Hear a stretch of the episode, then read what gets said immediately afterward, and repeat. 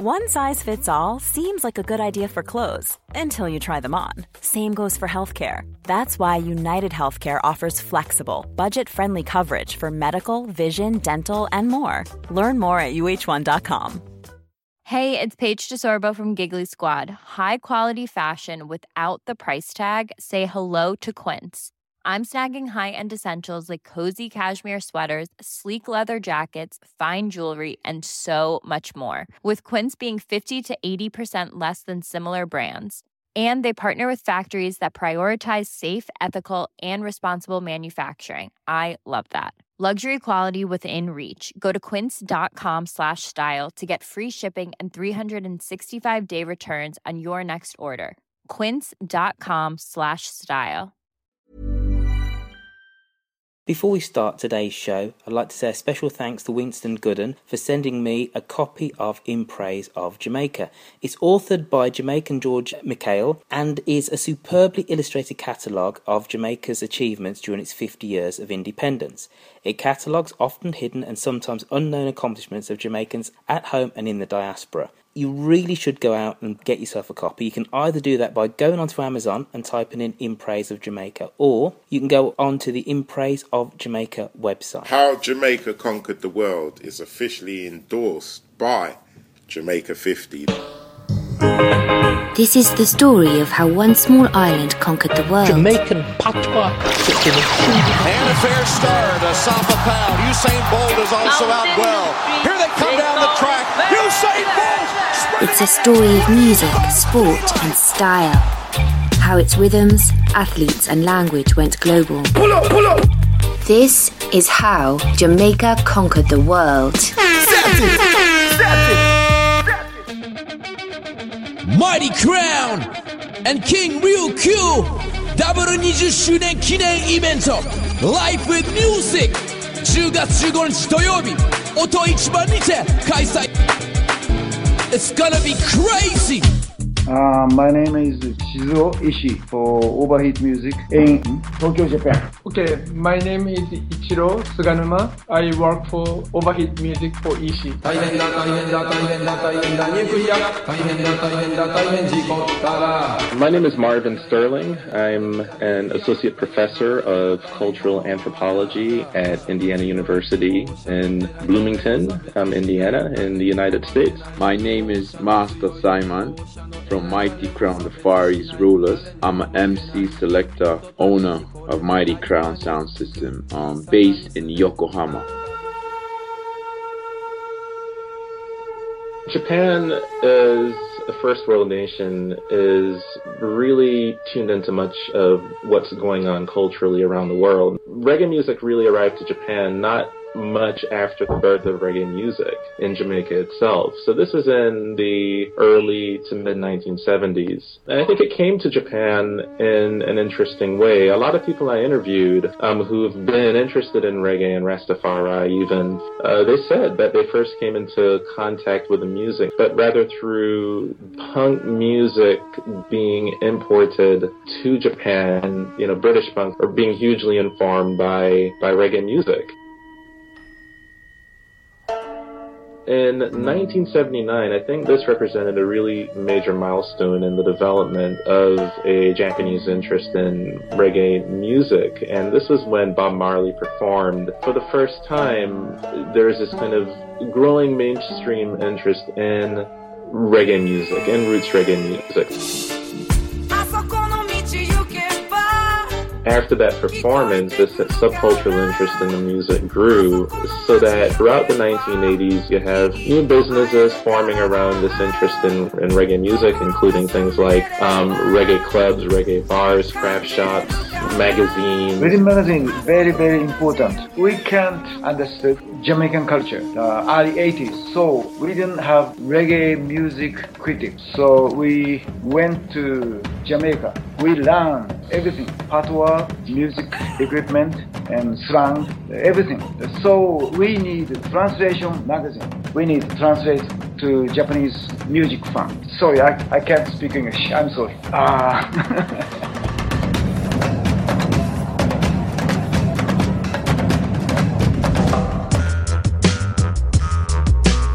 1987. Sunsplash in Japan. Tachyon is a Japanese company. Next year, they started own reggae festival. We call Japan Splash. So it holds 5,000 people at the beginning, but every year it increased more than 10,000 people reached close to 20,000 people in 90s. Rankin Taxi, he went to Jamaica in early 80s and he saw Yellowman in uh, Sunsplash and he liked the artist, uh, he liked the culture. Uh, when he came back to Japan, he built a sound system speakers uh, called Taxi Hi-Fi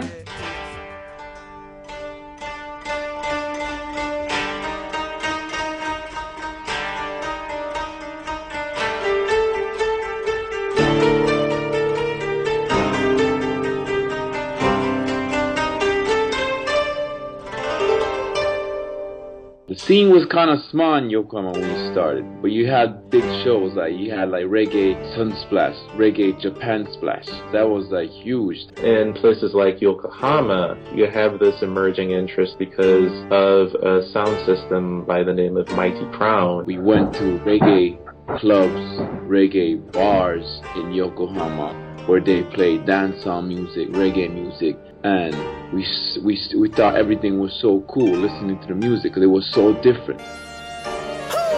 Sure time, um double operating by South Lacos Crew. South Rockers Crew. Shiruri bomb de bomb. Ooh ooh. Ooh ooh we were like really excited about this whole reggae dancehall music. You know, we went to like you know places like to New York. Our selector, um, Sam T and Koji, they were like living in Brooklyn from 1991, 1992. greetings to all ありますマークを見るとこのマイクこのラバラバフロムやヨンゲスラグマフィーそれなりじゃなく俺なり男から始まる音楽自身 Everything got everything It is I'm Mr. New Foundation to Foundation 次世代からの appreciation We were like back and forth doing like other jobs in construction work painting like all kinds of stuff to make money and we put that money into building sound systems and going to Jamaica to see the actual sound clashes our mind was to be like one of the top sound competing against these Jamaican sound systems because there was no sound, no Japanese sound who ever did that. Infrared. In 1999, we got a, a phone call from the promoter of World Clash. We got our tickets, went to New York, so it was really Mighty Crown, Kilimanjaro, and Tony Matterhorn in Brooklyn Warehouse. And still remember a lot of people who walked past us was like, yo, Japanese boy, we can't win this war, you know. No, you have to go back Japan right now. And like everybody was cussing us. It was really like a away game for Mighty Crown. And then we played first at the Clash. From the first song on, it was like crazy forward. I still remember every song Matterhorn, Jaro, and um, Mighty Crown got pure forward in every round we were like competing head to head at the last part, Chumpachum with um Jaro. But I don't think nobody expected us to play foundation like that, you know? We had like the Dennis Brown, Keon Success, Alton Ellis. Nobody expected like a Japanese song to play the latest dancehall and the foundation music. So that kind of was the key. The foundation music, the real hardcore tune to become a champion. That was it. Foundation songs.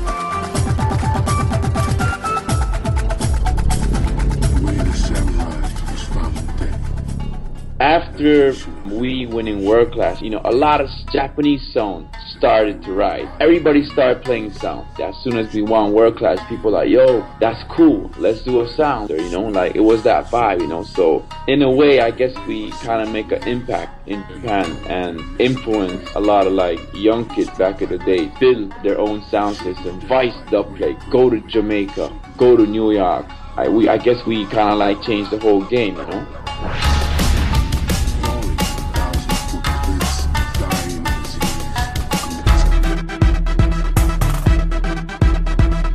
For Japanese, who I think to some degree are often a little bit skeptical about their own engagement with popular cultural expressions or subcultures like reggae music that are so profoundly Afrocentric, a sound system, a Japanese sound system like Mighty Crown to win a competition among Jamaican competitors, this is a major legitimization of their interest in the music. Another stimulus for the current interest in dancehall reggae was Junko Kudo's performance in a dancehall theme uh, competition in Montego Bay in 2002. For many people in general were skeptical about the likelihood of a Japanese performer not only entering but also doing well in a competition like this in which exclusively Jamaicans performing in these competitions. And so despite the expectations, Junko Kudo won her competition and kind of a, a minor celebrity, I think you could say, in Jamaica um, to this day. Since Mighty Crown won the uh, World Clash in 1999, there are a reggae boom. We have so many sound systems in Japan, probably more than 50 of them. The Mighty Crown, Burn Down, Mighty Jamrock, Red Spider. We have a lot of uh, artists. There are so many that we could name. The Japanese dancehall artists like Pushim, the biggest female reggae singer in Japan. Uh, the Skywalker, dancehall DJ. Moomin, reggae singer. We have H-Man, uh, dancehall DJ. We named only few compared to a lot of young generation reggae DJs and singers. So we have so many artists in Japan. Japan is island and Jamaica is island. That's why we connect each other because I think it's island thing. Please write reviews. It's as important as giving me money, but as the upside of being free. Writing reviews means I stay on the homepage of iTunes and get that step closer to getting the film made and a broadcaster to take the series. So please write reviews on iTunes. It's that important for how Jamaica conquered the world. So this week I was interviewed by BBC Radio Leicester in the UK. Now, that interview and others can be found on the press and media page on howjamaicaconquertheworld.com. So please go there and listen to it and the other bits of media and press that we've had. Keen podcast listeners will know that No Nella, my kids that live in Canada, interviewed the Jamaican High Consul to Toronto. I'll be putting their interview up also on the How Jamaica Conquer the World website, so stay tuned for that. That should be ready at some point this week. Please follow us on Twitter, where we are at How Jamaica, or you can follow me personally, where I'm at Roifield, spelled R O I F I E L D. Lastly, the Facebook page is really starting to take off. So, some big thanks go to Chris Malby for putting some really good content on the site. He's found some rare videos of some real Jamaican pioneers. So, go over to the Facebook page, which is facebook.com forward slash how Jamaica for that. Also, big ups to Vibes Gloucester for doing the same. So anyone can go on there and register saying that they like um, How Jamaica on Facebook and go and post content and enter into discussions. Um, that's about it for me for this week. But very lastly, please write reviews on iTunes. It's that important. See you all next week.